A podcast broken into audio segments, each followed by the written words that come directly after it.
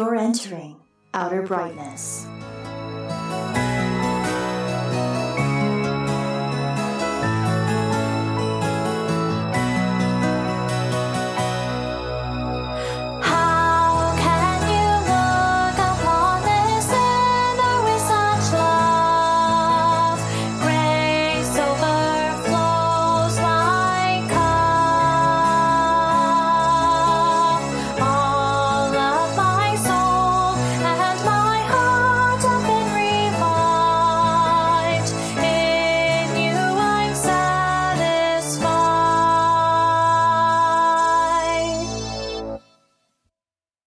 Hey, Fireflies. Recently, Matthew, the nuclear Calvinist, and I went on the Do Theology podcast where our friend Jeremy Howard interviewed us. Uh, the way he put it to us was that he wanted to ask us some blunt questions, and, and indeed he did. Uh, he shared with us the recording so that we can also publish it to our podcast. And so here comes part two. Hope you enjoy.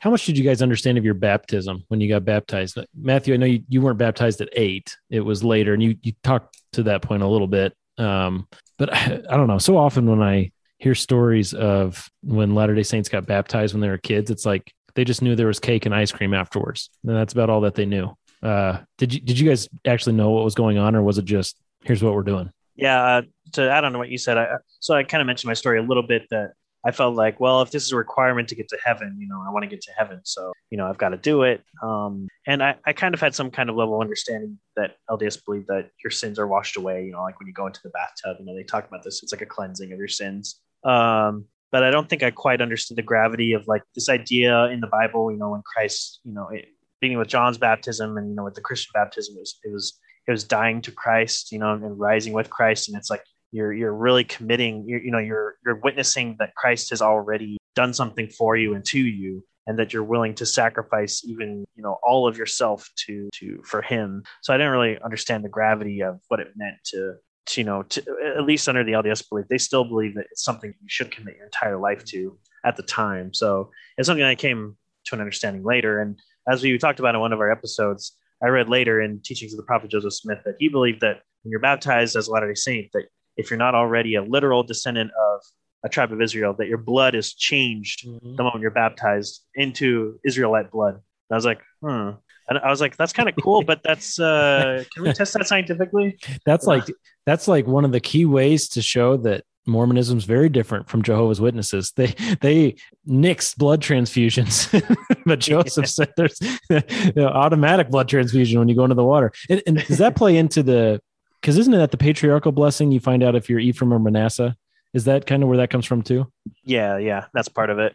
Uh, for the most part, most Latter Day Saints, well, particularly you know lighter skinned Latter Day Saints, are going to be. Uh, most people who are Native American or you know South American or uh, Hispanic are going to be Manasseh. I would say the majority. Um, there was one person on my mission who was Jewish, who was from the tribe of Judah. Um, those are the weirdest. You know, that's the only case I've heard of that. But, I would say at eight, I did not uh, understand what I was doing. I, I have some vague memories of going to the bishop's interview prior to my baptism and my parents being there and feeling anxious because I wasn't able to answer the questions that I was being asked with the right answers that they were looking for. Um, but somehow I made it through anyway. Um, and, you know, my dad baptized me. And when, so around that age, we had a, a membership to I, I don't think it's probably there anymore, but it was the Northwest Multipurpose Center uh, over near Rose Park, and it was like a you know there was a swim pool there, and it was like a gym, and and we would go there and swim, and my sister and I took swimming lessons there. Um, so I remember going there with my dad and um, swimming, and then we would change and we'd you know go sit in the sauna, and there'd be other you know old LDS men sitting in the sauna, uh, and it was kind of like a I don't know it, it made me feel like part of the men's club, I guess, you know, sitting there with the guys, you know. Mhm. And um, I felt like when I went to the tabernacle to be baptized, it was sort of like that. We went into a, you know, into a locker room and changed and came out, and there were a bunch of people from bunch of kids from my school there, you know, because it was like a stake baptism. It wasn't just our ward. So Ah. I saw kids that I didn't go to church with, but that I went to school with. Uh, and some kid, you know, one kid that I remember in in particular, I won't mention his name, um, but I didn't know he was LDS and he was there getting baptized and he was kind of a jerk at school. So I was kind of surprised, like, but I was like, oh, I guess that's what baptism's about. But Ah. I didn't have any kind of concept of, of sin. I knew that I was being told that um, this was the age of accountability. This was the age at which I would start to be accountable for my sins. Um, and and that didn't really make sense to me. Like, okay, so why am I being baptized if there's really nothing yet to wash away? Yeah. Um, but again, it, it I kind of conceived of it as like like joining the men's club, right? It's it's Yeah. what we all do. And what I've read on baptisms, which I don't know if it's a if there's a section in Doctrine and Covenants that talks about that. I can't I, I don't know. I can't remember where I read that. But it it basically the way it's presented is kind of like, okay, parents, if you don't get your kids baptized at eight, you're responsible for their sins that they go on to commit from that point forward. Is kind of how I've understood that. Um, is it from a section in Doctrine and Covenants that talks about when to be baptized, or where's the where's the original source work on that? Uh, it's in the Book of Mormon, right, Matthew? Uh, that that talks about the age of eight being the account the age of accountability. Um, I believe so. yeah, it's um, yeah, it's in the same area of the Book of Mormon. I, it seems like it's it's either in Mormon or Moroni. I can't remember which. Um, but it it talks about um, you know that that uh, Michael has called this out on our podcast a few times that even thinking about infant baptism, uh, you're worthy of hell if you if you think about that. Um, and then it kind of lays out the age for the age of accountability. Okay. Um, I guess yeah, what I was reading was before must have been D&C 68. Um, their children shall be baptized for the remission of their sins when eight years old and receive the laying on of hands. Um, and they shall also teach their children to pray and to walk uprightly before the Lord. But there was something I had read. Um, oh, here it is. It's in verse 25 of that same section. And as much as parents have children in Zion or in any of her stakes which are organized that teach them not to understand the doctrine of repentance, faith in Christ, the Son of the living God, and of baptism and the gift of the Holy Ghost by the laying on of hands when eight years old, the sin be upon the head of the parents. Hmm. I just remember reading that thinking, well, that makes bap- baptizing your kids pretty selfish. it's like, okay, well, uh, I'm getting this off of my account and I'm throwing you in the water real quick, you know, uh, like that's, that's kind of rough. So, uh, yeah. And, and you said you were baptized at the tabernacle at Temple Square, right, Paul? That's right. So is that like the tabernacle? Is that the place with a huge organ or wh- which, which It parts? is. Okay. Yeah, Yeah. it is. It's the big domed building, and, Uh-huh. and at least uh, back then in the southwest corner, um, there's kind of a basement door you can go down into Oh, to the okay. baptistry that's down there. I was going to say I've been in there several times. I was just in there a few weeks ago listening to a organ recital actually, and um, okay, didn't know there was a secret basement section. So I'll have to ask about that. Uh, one of the sister missionaries next time I'm there.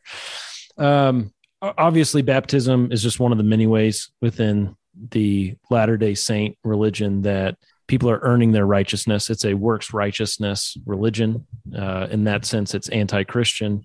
And I'm just wondering, again, going back, thinking of your mindset back then, were you consciously aware of earning your righteousness? Was that something that you were consciously doing when you were living that life? Oh, absolutely. Yeah, my mom, especially, was someone who uh, struggled for all of her life uh, to feel like she had done enough to merit uh, the celestial kingdom, and it's something that that bothered her to the very end. Um, so, you know, growing up in in you know my parents' house with her expressing that feeling um, whenever she felt like she had done something or or failed to do something that she should have done. Um, yeah, I grew up with the with the sense that had to earn it um, for sure, and and that included um, you know making sure that you repented properly for every sin that you committed. You know, on a daily basis, you're thinking back when you kneel at night to what did I do today? What did I not do that I should have done? And you're trying to make sure you're uh, asking God for forgiveness for every one of those things. And if there's something that you've done that's so serious that that you know requires uh, confession to the bishop, you're making sure you're doing that uh, on a regular basis as well. So definitely felt that way. Yeah, similar. Well, yeah, I, I just remember really struggling, especially on my mission, because I felt like in in kind of baked into the LDS mindset is this idea that if you obey, God will bless you, kind of a thing. Um, and uh, so you know, I felt like I saw all these missionaries are having success and you know baptisms, and I felt like I wasn't that wasn't happening for me, and I thought it was because I wasn't righteous enough, you know, I wasn't obeying enough, and uh, I just felt like I was on a constant uh, hamster wheel of trying to reach this level of righteousness and just falling off the hamster wheel completely and then having to drag myself back into it and feeling like I just couldn't do it anymore. And there were always passages of the Book of Mormon and the Bible, well, not so much the Bible because I didn't really know the Bible very well, but passages in the Book of Mormon that are that sound very biblical to a lot of Protestants. Um, like the, I think it was the people of uh, King Benjamin. Like he gives them this really long discourse in Mosiah three through five ish, somewhere around there and at the end of it they kind of all bow before him and you know they like they they make a covenant with god and they're you know they they plead for forgiveness and you know and then they they all have this kind of like born again experience and um, forgiven of their sins. And that always just like really uh, that always really attracted me because you know it's like man i wish i wish you could have that experience all the time you know? Like because as soon as you have that experience you're going to go off and sin again and you're back at square one it feels like and so it just always felt like you were never going to be quite good enough. And, and you know, a lot of Latter Day Saints, we talk about this in some of our some of our episodes. Is like some a lot of the way that LDS kind of like you know kind of like try to not worry about it is they say, well, God just asks you to do your best. You know, you don't have to be perfect, just hmm. do your best. And that's that's the way they get over the idea that you have to be perfect. But in reality, you can't just do your best when it comes to work righteous righteousness. And I think they know that, mm-hmm. but they don't want to admit it to themselves. So they just it's another shelf item. It's like, well, I don't have to be perfect. I'll just keep trying. You know, that's good enough. And yeah, but there's no real assurance. You know, it's it's kind of just themselves trying to assuage those that guilt that you're constantly trying to get rid of. Yeah, what is it? The Moroni 1032: deny yourself of all ungodliness.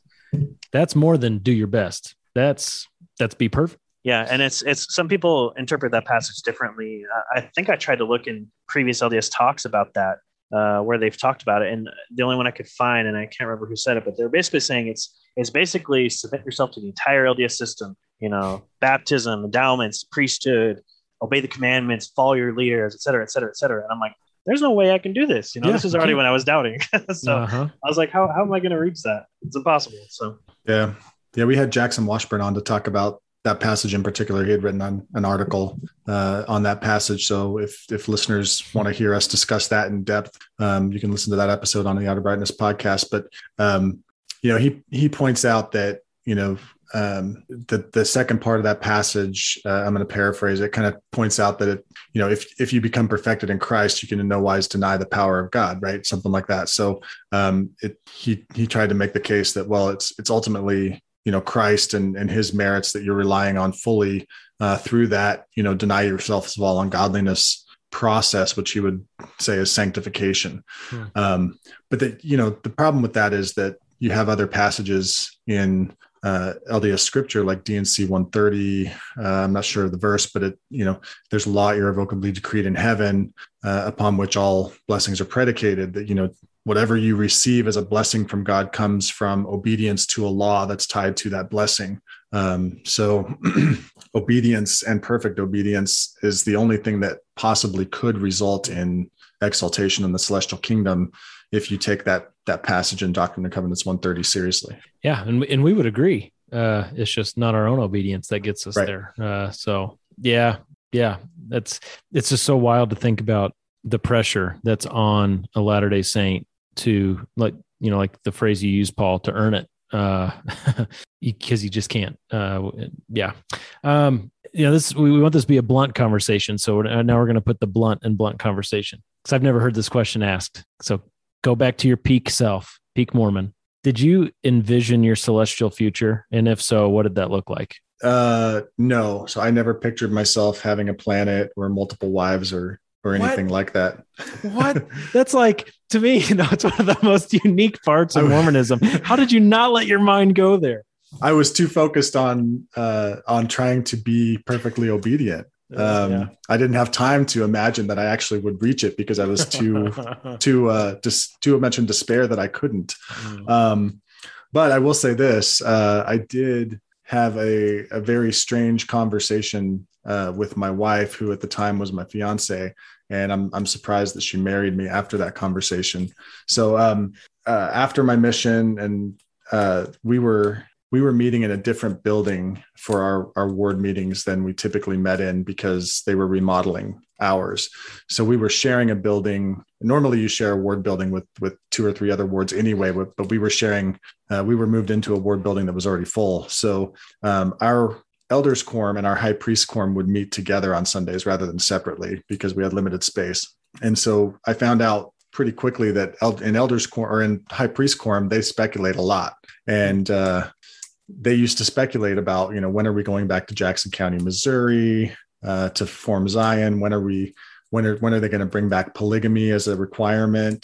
Um, those types of speculative questions were always were often asked, and so um, in in my young mind, uh, I thought, well, I guess I guess polygamy is something that's expected to come back at some point, you know. Yeah. Uh, so I was on a drive with my my wife, my fiance at the time, uh, out by uh, Herriman, Utah, which back then was farmland, but now is all built up with houses. Yeah. Um, and we were out kind of out in the middle of nowhere and stopped and we're looking at the stars and and the moon and whatnot and having a conversation. And you know, she's a convert to Mormonism of you know maybe five or six months at that time, and I I just asked her, you know, what what would you do if they ever brought it back? You know, brought back polygamy, and she's like, well. You better not even think about it. wow. So Well, and that, that's part Um, of the rule, right? Yeah, She has to give you permission. So it, it is, you know, I had I, I had to know, right? So, but it, I'm I am surprised that she she married me after that conversation. Not that I was interested in, I was just curious, like how would that play out if they brought it back? You know? yeah, for sure. Matthew, did you ever envision yourself as the sovereign? Well, I saw. I mean, you know, a lot of LDS, and I, think I would have felt that way too. Um, you never feel like you're going to ever, you know, you're never not you're you're never going to supersede or be independent of God the Father in some sense. You know, even though you will be, you know, inheriting all of His power and kind of like His glory and perfections and attributes and things like that as as an exalted being. It's not like you can say, uh, you know, because he, he's the one who got you there. So how are you gonna you know, say, well, I don't need you anymore, or I'm better than you. You know, you always feel like it's kind of like if you have a business partner when you're starting out, you know, uh, how does it go? Uh, Paul, you're, you're a business guy. It, the red is bad, right? Being in the red is bad. Yeah. Being in the black is good. Right. Yep. Okay. So you're, you know, you're in the red and someone comes along and says, okay, I'll pay off all your debts, you know, and I'll help you out. You know, how can you ever say if your business somehow makes more money than his, you could be like, oh, well, I'm better than that guy, even if that were possible. Mhm. So I felt, I felt like, you know, I was always going to be submit, you know, submit to God in some sense, somehow. Yeah. And uh, we just recorded an episode with uh, Aaron Shafovaloff about that and how that causes a dilemma with this hierarchical structure of gods. Uh, so that'll be an interesting episode. But yeah, I just I just longed for this idea of being, and I still do, you know, but it's a I'm in a different perspective now. But I just long to just be done with the world, you know, with sin, with my own, you know, shortcomings, and with feeling like I fail all the time, and um, just wanting a family. You know, I, I always kind of wanted a family, and a wife, and so the prospect of having a wife in heaven and children in heaven was really you know what i really liked but but i also just liked the fact of you know the more we learned about god the more i learned about what i would become kind of a thing uh so yeah i did i did think about it a lot uh, but at the same time i felt like paul where you just feel so bogged down in the quagmire of your sins and your failures and it's like Yeah. well that's a nice pipe dream but i don't know if i'll ever get there you know Yeah. uh, I, I always thought like well af- even after i learned about the second anointing you know i was like well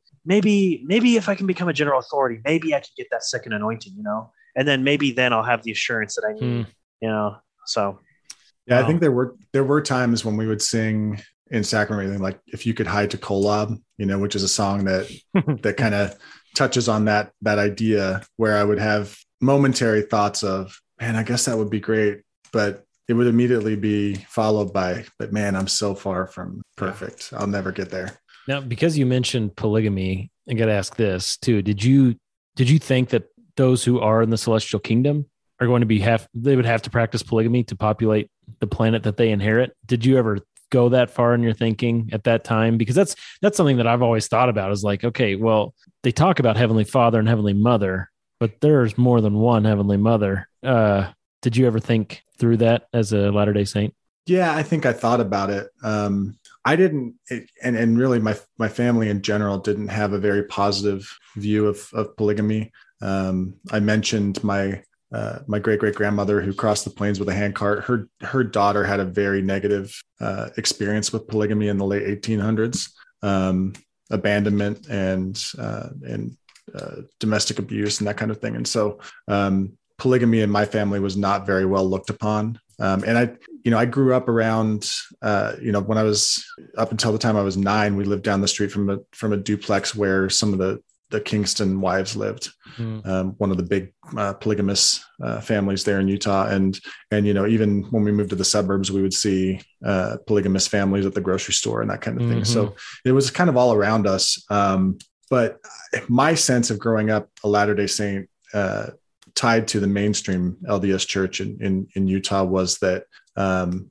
most people looked upon polygamy as kind of like a uh, maybe maybe kind of the way uh, Christians sometimes look at look at Mormonism as, as a cult, right? Mhm. Um, I remember my my mom's cousin would come over and, and she she did get uh, kind of swept in occasionally. She was she was a single woman, and so she would get swept into um, you know going to meetings with with some of the polygamous sects, and she would come and talk to my parents about it. And I remember they would have you know very strenuous uh, debates and and kind of arguments with her about uh, the doctrine and and and practice related or you know related to polygamy and and I remember overhearing those conversations in our home and so we didn't really have a very very positive view of of polygamy Um, you mentioned the the hymn, the Hie to Kolob hymn.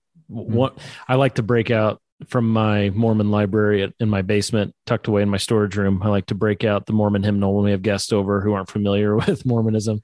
And uh, one of the hymns I like to show them is "Praise to the Man." Did Did you all worship Joseph Smith? I have said um, that for me Joseph Smith became an idol and and I mean that in every sense um, because my religion was all tied up with whether or not he actually experienced and did the things that he claimed to do. Um, and so there was a time in my life, even after my first faith crisis, uh, where I spent a majority of my time trying to run down answers to questions I had around him and his teachings. And there came a point where I just realized, you know what, I I am focusing far more on Joseph Smith than I am on Jesus Christ, and recognized that that he was an idol in my life. Yeah, it's, go ahead, go ahead, Paul. I just, w- with relation to the song, I wouldn't have said, I would have argued, like most do, that we weren't worshiping him singing that song, but but he did become an idol in my life. Hard to get away from the words on that page Uh, because yeah, you read through that and it's like, how is this not worship? But Well, it's funny because even on my like, so it, it never really bothered me because you know you can just say praise, like you praise someone for doing well on a good job. Or, but in uh in the French version on my mission, it was it was even more evident to me that it kind of got on my nerves a little bit because the first line, you know, roughly translated, isn't praise to the man who communed with Jehovah. It's glory to him who saw God the Father. So I remember reading that or singing that, and I was like, yeah, that's a little, like it's a little bit intense, isn't it? Like uh, glory to him. Like, isn't God the one that gets glory? I don't know. That always kind of rubbed me the wrong way. But uh, yeah, I never. I mean, obviously, an LDS is going to be offended if say they pray to Joseph Smith or that they worship him as their God. But uh, but yeah, I kind of agree with Paul. Is that his his Joseph Smith's experience and his teachings are so foundational to your faith as a Latter Day Saint that it's it's as crucial to accept Joseph's testimony and his teachings as it is to accept the Bible and to accept Jesus as your savior. You know, like it's a it's it's it's all part of the deal. Yeah. So if you reject what Joseph Smith said, you're basically rejecting salvation. So he's just as crucial. And you know, and a lot of times former Latter Day Saints will bring up the fact that there are fast and testimony meetings where people just testify about how they love Joseph Smith and his faithfulness. It's a small 14 year old boy who you know who had this vision and then you know they'll tack on jesus at the end and I, I, feel like that's i mean you can get hyperbolic with that but there were instances where you know there would be entire sacrament meeting uh, lessons about joseph smith and like there was hardly any mention if any of, of jesus or you know of the atonement or anything like that so Mm. it's yeah it's a little bit unfortunate i think a lot of latter Day saints recognize that themselves and so a lot of their more recent uh, you know, general conferences have been focusing a lot on grace. What does grace mean? How to attain grace and the atonement. So I think they're trying to, to, to turn ship, but I don't know how they can really become an orthodox, you know, Christian church with all of the temple ordinances for the dead and all, all those other things. I just don't see them becoming. no matter how big the font size for Jesus Christ becomes in the logo, or uh, how much they put, you know, the the Christus or whatever the name of that statue is on their app, yeah, there's still obviously a major major conflict there. And it you Yep. know surprised me, Matthew, in your story when you said that you liked McConkie. Mhm. Um, you know, McConkie is kind of a firebrand depending on what circles you're in. I mean, he he was very bold in a lot of the things he said, and he's pretty polarizing, I think, in the Mormon community. You're either all in, like yes, he was he was going for it, and I agree, or ugh, he crossed some lines. Uh, kind of more like a like a modern Brigham Young in a lot of ways. You start talking to some missionaries or something about Brigham Young and the crazy things that he said. And missionaries are kind of in a weird spot because they, on the one hand, they need to defend these guys who were supposedly speaking from God and with authority. And on the other hand, they said things that clearly disagree with what they believe. So can you kind of put yourself back in that missionary name tag and explain to me how you process that with Brigham or McConkie or whoever it may have been, where you're in a situation of having to defend but also speaking against? Yeah. So, well, it's you know what? To be honest, like on my mission and, and things like that, I didn't really deal with a lot of con- what I felt like was contradictions or trying to reconcile contradictory statements. You know what I mean? Like I felt like uh, you should have come s- across me on your mission, man. That would have been great. it's it's true. Yeah, like uh, you know, back then I still felt like the church was still very clearly saying we're the true living church. And I think there were talks even around in the general conferences in that time where they were still saying that because we have the the priesthood authority, that's why we're the true living church. And if you're if you don't have this priesthood authority, you don't have proper ordinances, you know, baptism, endowments, confirmation that you need for eternal life. So like that's that's a clear demarcation. You either have it or you don't. And so I felt like, you know, maybe McConkie used very old language on certain things. And some, some things I, I disagreed with him on, a little bit. Like in his Mormon doctrine, he said that uh, basically the practice of psychology is part of the Church of the Devil. Hmm. And so I was kind of like, well, I don't really quite agree with that because I feel like some people do have you know, disorders that do need help. Um, but yeah, um, in terms of like Brigham Young, I, I remember reading things about him before my mission, you know, things that he'd said about throwing throwing a javelin through an adulterous wife's chest and all this other weird stuff, uh, blood atonement. But I kind of just chalked it up to like, well, we learn line upon line and precept upon precept. That's one thing that I think a lot of Latter-day Saints still rely upon. And they say, Mhm. well, you know, sometimes they're they're seeking after knowledge. It's kind of like feeling around in a dark room, and you might get a, a flicker of light here and there, and they latch onto it, and they're still trying to feel around, and so they'll make they'll they'll say things that aren't necessarily true, but you know that's why over time the church will become kind of more true, I guess. You know, in theory. So you know, any of those those ideas that came from themselves as men and not as prophets would kind of get filtered out, hopefully. Um, Hmm. so that's maybe kind of how I would have looked at it. Yeah, and where my where my questioning mind went, Matthew, after my mission, when discussing contradictions online with other Latter Day Saints, and somebody would throw out that line upon line, or they're kind of f- fumbling around in the dark. You know, my mind went, okay, so how are they different than me? Hmm. You know, why why should I follow them if that if they're doing the same thing I'm doing? Um, but on my mission, Jeremy, to your question, uh, I I remember a specific instance sitting on my bed and, and and again working through my goal to read all of the standard works that included the official declarations at the end of the Pearl of Great Price, right? Or the end of are they at the end of the Doctrine and Covenants or Pearl of Great Price? I can't remember. Um, but they're considered part of the standard works part of LDS canon. And I remember reading through them and of course, I had read through Official Declaration One, you know, uh, where polygamy was done away with as a as a practice within the LDS Church before. Um, had studied it through in in, in seminary, um, but I remember kind of reading through that and thinking, you know, just having the question like, why, if it's not something we need to practice today, but it was once taught as something that was essential for exaltation, then why isn't it practiced today?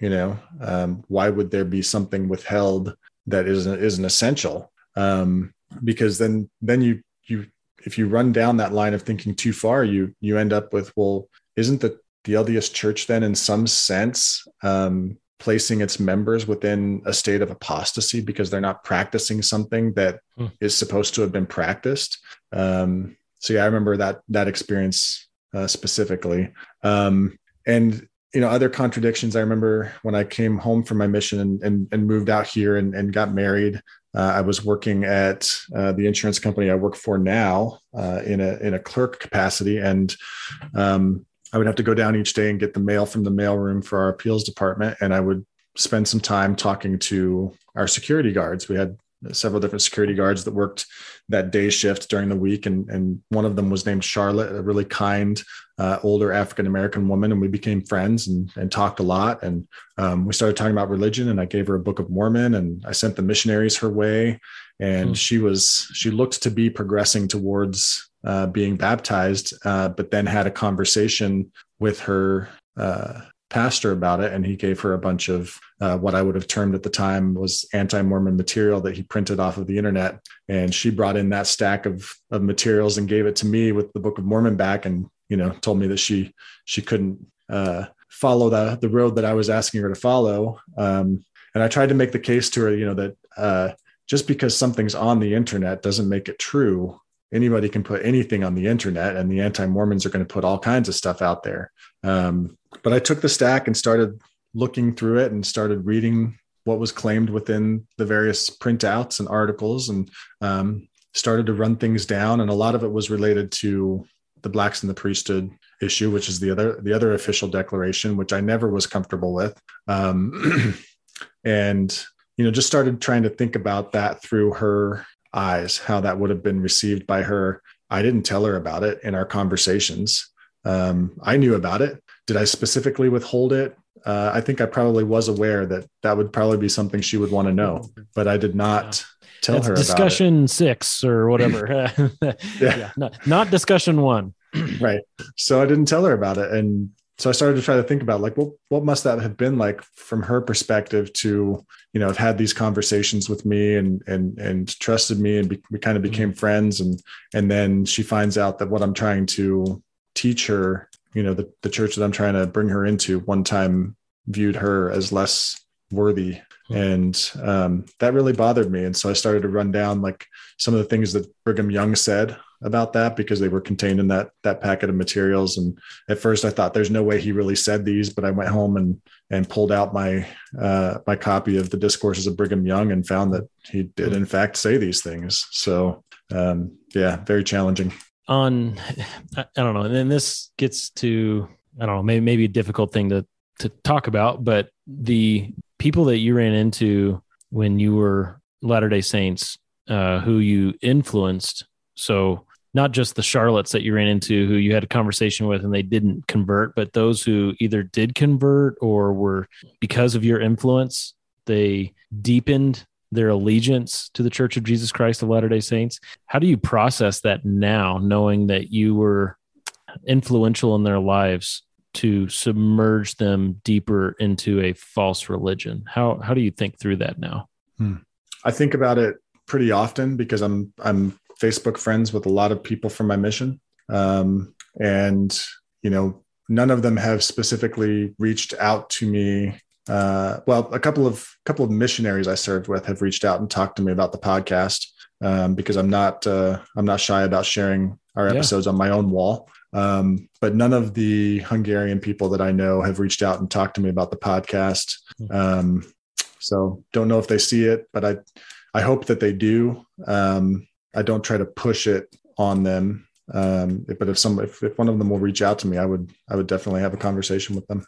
Yeah. So in terms of my mission, it was really rough. Paul tested, like you know, just in Europe in general, people are very unbelieving in general. So I really struggled to even just get get into people's doors.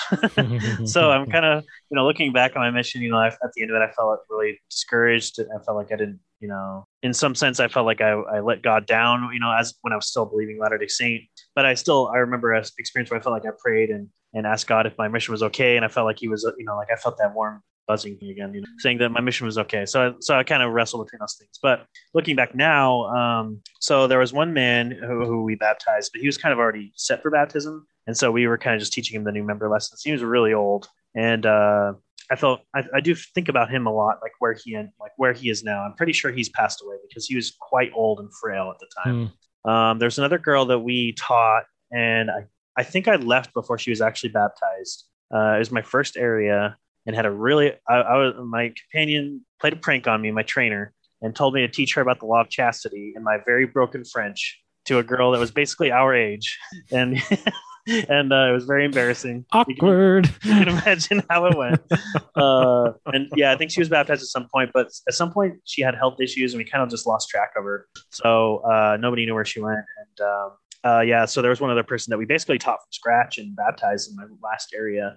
And I've been wanting to contact him and talk to him too uh, to kind of let him know about my faith journey. But yeah, it doesn't, so it doesn't really bother me, partially, like I said, I didn't have much success, but I do think about in general just all the times I bore that testimony on the streets to people and maybe they don't remember my name or, or my face or whatever but like you know just putting it out in the world something that you know now is is not correct um i mean it in, in one sense it's as as fallen unregenerate people we sin in all kinds of ways. Mhm. and so you can't beat yourself up too much i think in the sense of being you know like saying well you know, why did i do that? Why, why you know trying to always go back. You know i just have to remember that you know i did what i did because i thought that's what I, that's i thought that's what god wanted me to do and i just praise god and thank him that he brought me out of it you know that he showed me the truth. And and thankfully i have talked to when i came out and said that i left the church that a couple of my companions um, on my mission have told me that they've also left the church. Uh, and i've really you know i was like you know that's great. I, but i really want you to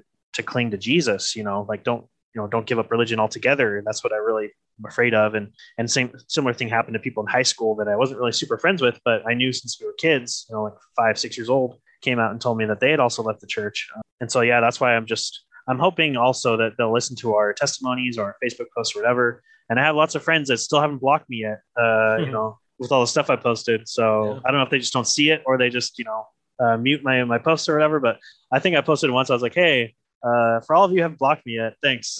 yeah, You're cool. So yeah, yeah stuff. so i uh, just to kind of play off of what matthew was saying i i have taken a lot of comfort as as a former latter day saint in in paul's words that he writes at the beginning of chapter 9 uh, of romans. He says i'm speaking the truth in christ. I am not lying. My conscience bears me witness in the holy spirit that i have great sorrow and unceasing anguish in my heart. For i could wish that i myself were accursed and cut off from christ for the sake of my brothers my kinsmen according to the flesh. I have similar feelings towards my latter day saint friends and family that i know. And um, you know it's why i do what i do with the podcast Yeah. um, and i i hope that it that it lands for for people. Um, i hope that that god uses it to draw people to to his son. Um, but i also trust in the sovereignty of god. You know i recognize that there were many people that i met on my mission who uh, even even though some of them were lds helped move me further in the direction of accepting christ alone uh, for my salvation and, and understanding um, that that's that's where our salvation lies is in, in christ alone and so um, you know i trust that god is sovereign and and uh, knows what he is doing Yeah, amen. Well, as we wrap up, uh, again, imagine tonight after dinner, um, you could sit down with your former peak Mormon self. What would you say to that person?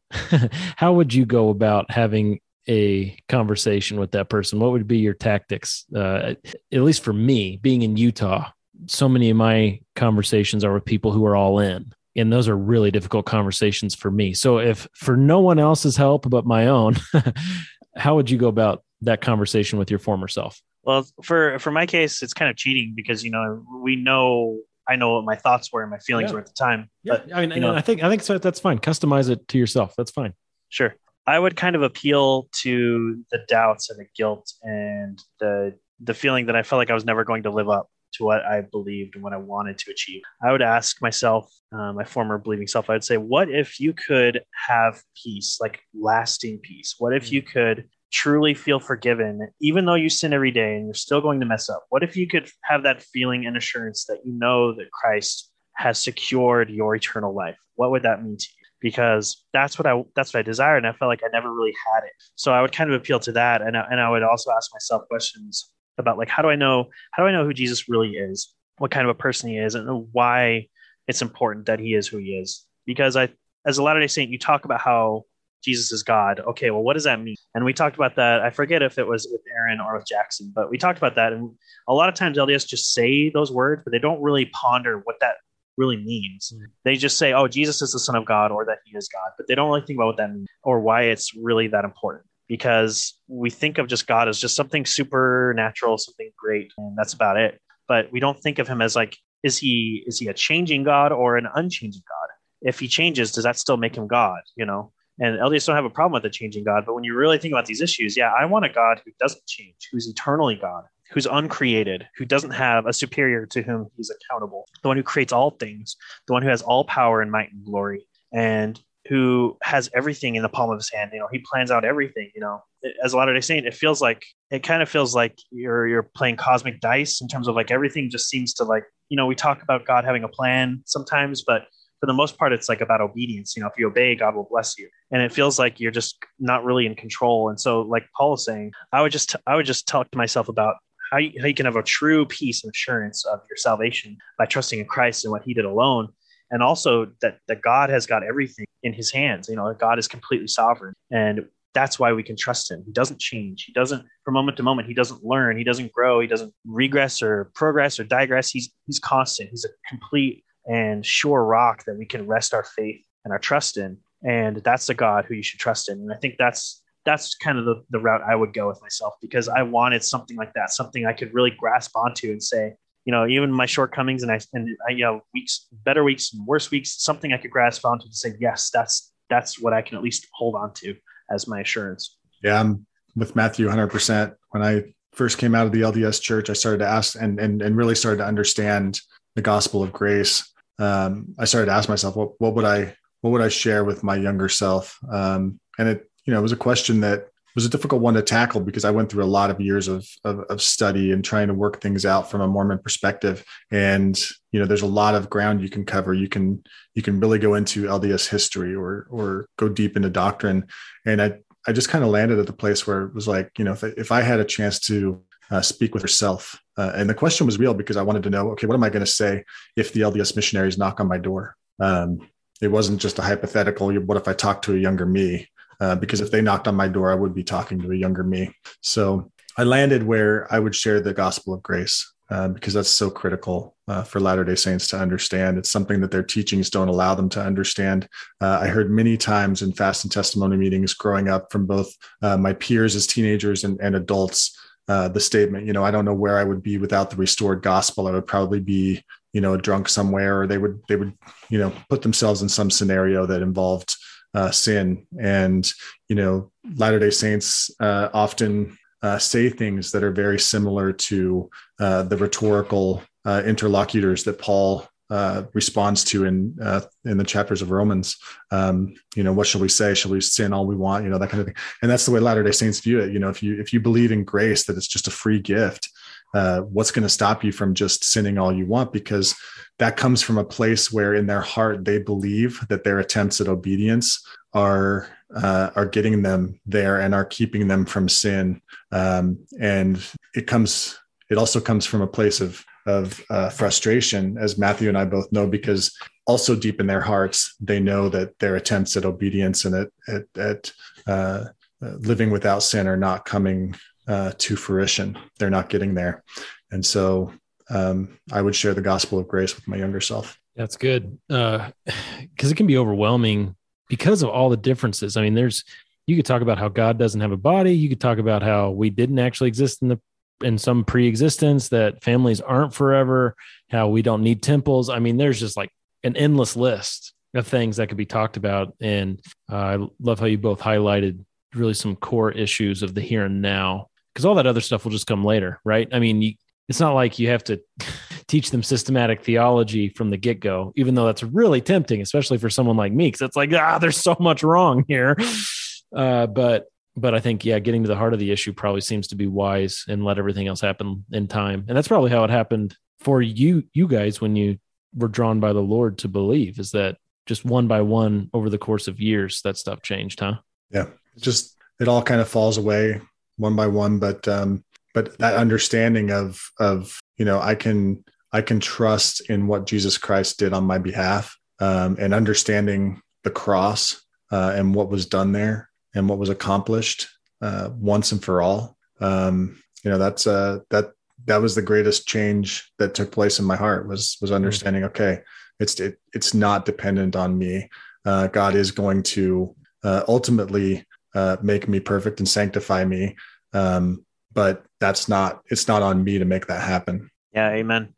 Yeah it's it's something i need to work on because i feel like yeah if you just present lds with these these set of uh, logical arguments you know they'll obviously see the truth. And, and you know i think god used logical arguments to help me come out of the church you know the contradictions the historical issues but that doesn't bring you to faith in christ you know that you know just just showing the church has issues and, and contradictions is, is not enough and that's mm-hmm. why so many lds leave and, and, don't have faith in christ but i was still yearning i was still thirsting for you know, for peace. I was, I was, I was searching to know who God was and like who I was with in relation to him. And so that's why I felt like I was just dragged down to my knees. And I was just like, God, I don't know. Like if you're, I remember praying and I was like, God, you know, I don't know if you're a Trinity or not. I don't even know what that means really, but I'm willing to believe whatever you want me to, you know, Mhm. and I just want you to rescue me. I just want you to save me because I'm so confused and so much in doubt. And I know that I'm a sinner and I need help and I'm not going to trust anything I do. And I felt like it was at that moment that, you know, that God, that God rescued me. Hmm. And, and that's, and, but that's hard, you know, it's hard to really share that with Latter-day Saints just because how do, how do you share something so personal that they feel that they've already had too? They're like, well, I've had that experience too Mhm. and and it's like no you don't understand like it's it's like a life it's like you're it feels like your old self is being ripped out of you. Mhm. Yeah. Well, and, and complete forgiveness is a concept that's not even an option in the Mormon worldview. So trying to explain to them that some that something is available to them that they've their whole life considered just isn't even an option uh, is wild. Now, you mentioned missionaries coming to your door. I'm curious when you run into missionaries or whoever uh, you end up talking to as Latter Day Saints. Do current Latter Day Saints? Do you find that you have more credibility or less credibility since you're ex-mos? uh, do they do they see? Oh, well, you know what you're talking about because you used to be in it, or is it like, oh, well, you're a son of perdition, so I'm not going to trust anything you have to say? I think less credibility. Hmm. Yeah, it's a, it's a challenge because um, there's the view that well, you wouldn't have left if you really understood That's right. what our Yeah. teachings are. Um, I, I see that on like Micah Wilder stuff all the time. Like when he has an interview or something, mhm. he was obviously very much in it and very legitimately in it. But people will still comment and say, "Oh, you, you just you never you never got it." His mom Mhm. taught at BYU. What are you talking about? Yeah i would agree with that. And like maybe you could make the case that maybe they were just never their heart was never really in it. You know i could i could see that you know because a lot of times you know christians fall away from the faith. And so you know i'm a firm believer that those that god gives saving grace to will remain Yeah. in the faith. But but to just say that we don't understand the faith at all or we don't really know the history or the beliefs the doctrines it's like well what what do you want me to read? Because i'll read it. I mean i've read so much stuff you know I, I mean i taught from preach my gospel you know i read i taught from gospel principles to new members and you know it's like so what do you want me to read? You know if it's just an understanding thing i'll read it. But Hmm. yeah that that that never really made sense to me. Yeah, and speaking from experience, you know, when I was um, newly married, uh, I think I think my dad gave me the book. Uh, it was a book written by uh, someone who had converted to Mormonism from uh, a Christian family, and then ended up leaving Mormonism and wrote, kind of an expose type book. And my dad gave it to me, wanted to know what I think, what I thought about it.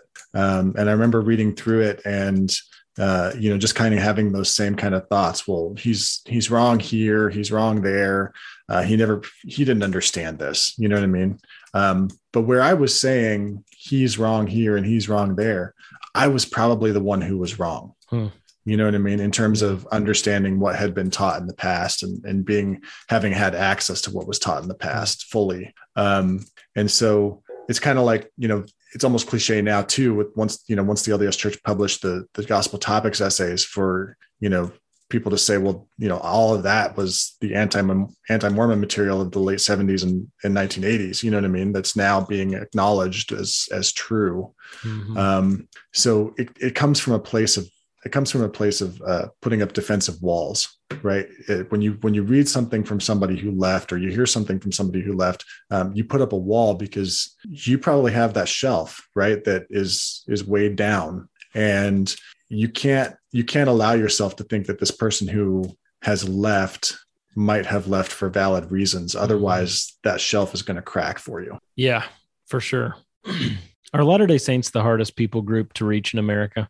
i don't think so That's optimistic. That help that that encourages me as someone who's immersed in it. I think I think uh, secular atheists are probably the hardest group to reach because Okay. um, at least with at least with Latter Day Saints, you you're shared you have a shared idea as theists that that there's a God, um, and you can you can talk about what is truth, what is the truth about God that He has revealed uh, to the world. Um, so there's there's at least that much of a shared understanding and a shared worldview that you can you can kind of start talking about truth. But with with secular atheists who have, have taken uh, you know the idea that there's no absolute truth uh, to heart uh, i think that's probably the hardest group to reach yeah i don't know if it's the hardest group but amongst religious people it can be very difficult because you've you've noted, we've noted, and the apologists have noted. As soon as you dip your toes, if you've never grown up in an LDS background, you dip your toes into LDS belief and thought and apologetics. There's a huge uh, language barrier. There's a huge cultural barrier, and so a lot of times we just talk over each other. You know, it's just you know ships passing in the night. It's not you know there's no connection there, and so it takes a lot of work just to understand where they're coming from and to be able to explain your terms and put all your cards on the table. And so there's a lot of work that goes into it, probably than maybe like talking to someone who has a higher view of the authority of scripture. You know, like I don't know, I'm, I'm just thinking off the top of my head. Like I, I talked to oneness uh, Pentecostals on on Facebook, and they'll they'll always reference scripture, and so it's like okay, you know, we're on the same page at least in terms of the Bible being the word of God. At least you know we don't have to talk about you know I don't have to show you evidence of you know the the biblical manuscript uh, trans uh, traditions, you know, and the, the authority of scripture. I don't have to, you know, but there is still that that issue of who God is. So I don't know. It's it's it is very much like a lot of work just to to get over these hurdles and and we there's just a different cultural mindset of what it is to be saved. You know, they they don't they don't grasp this idea of salvation being a one time thing that continues on. You know, and in your growth as a Christian, they see like, okay, well, if you're a one time saved, you got you got that assurance you need. Then what what else do you need? You know, that's it. It's all you. It's all so yeah they that's why they struggle to understand grace because they feel like if you have that assurance of salvation and conversion uh you know when you're saved they're like well why wouldn't you just go sin and commit all kinds of you know, do whatever you want you know you have a license to sin they, they don't understand the concept that god also will bring a believer to to sanctification so that the power of sin is also you know taken from him so i think it's a it's a truncated gospel to say that god will justify you from your sins but then leave you in your sins and never change you Yeah. He breaks the power of canceled sin. One of my favorite lines from the hymn book. Uh, when are you guys moving back to the motherland here to help us out? When, when are you guys coming back to Utah? Uh, that is a blunt question. Um, yeah, I don't, I don't see that happening right now. Oh, come but on, I- Paul. Come on. I'll visit. I'll visit. I'll give We you get- that. so many so many people from utah leave and don't come back uh it's i don't know utah's a weird place man i'm not from here i don't know how long i'll be here i'm just here and we need more we need more christians in utah Yeah, what about you I would matthew agree. I'll be- uh, uh, well, I've got plans. I've got, assuming everything works out, you know, Lord willing. I don't know if it will, but I've got a job lined up in uh, Idaho Falls. So Okay. I'm st- still in that kind of area. You know, I won't be Yeah. too close to you, but oh yeah idaho falls man that's beautiful up there and Mm-hmm. definitely need more christians in idaho falls so that's good and cincinnati needs christians too paul that's good And the great thing is with, with the great thing is with the podcast and being on the radio out there, we can reach people. that's right you guys are on truth network am 820 out here that's right isn't that right Correct. On Sundays at 2 p.m. Cool. Yeah, that's great. So, uh, thank you guys so much for coming on, just having a long conversation with questions that I've always wanted to ask. I appreciate that. Um, hopefully, this helps people think through stuff. Thanks for thanks for joining me. Yeah. Thanks for having us on. Appreciate it, Jeremy. God bless thank you, you. Jeremy. Yeah, appreciate it. That's it for this episode, Fireflies. Next week, Matthew and I will be back to discuss the Mormon view of testimony when compared with the Reformed view of the internal witness of the Holy Spirit. We thank you for tuning into this episode of the Outer Brightness Podcast. We'd love to hear from you. Please visit the Outer Brightness Podcast page on Facebook. Feel free to send us a message there with comments or questions by clicking Send a Message at the top of the page, and we would appreciate it if you give the page a like. We also have an Outer Brightness group on Facebook where you can join and interact with us and others as we discuss the podcast, past episodes, and suggestions for future episodes, etc. You can also send us an email at outerbrightness at gmail.com. We hope to hear from you soon. You can subscribe to Outer Brightness wherever you listen to podcasts. If you're benefiting from our content, please write a review to help us spread the word. You can also subscribe to our YouTube channel and hit that notification bell. Music for Outer Brightness is graciously provided by the talented Brianna Flournoy and Adams Road. You can learn more about Adams Road by visiting their ministry page at adamsroadministry.com.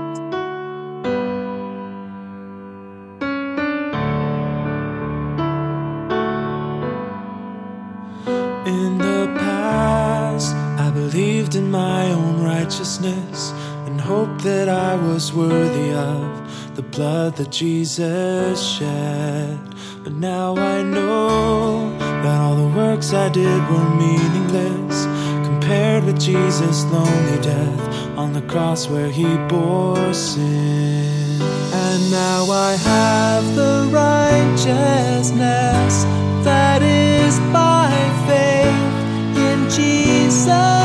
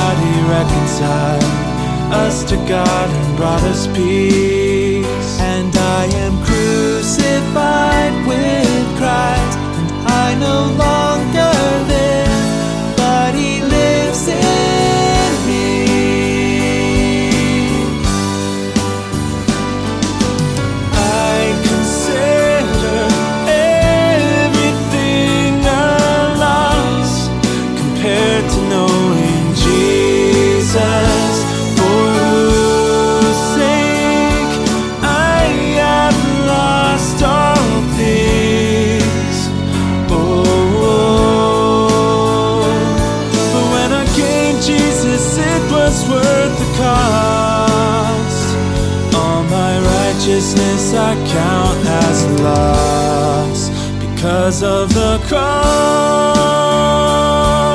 Some demand a sign, and some seek to be wise, but we preach Christ crucified. A stumbling block for some, the foolishness of God, but wiser than the wisest man, the power never boast except in the cross of our Lord, through which the world has been crucified to me, and I to the world. So I take up my cross and follow where Jesus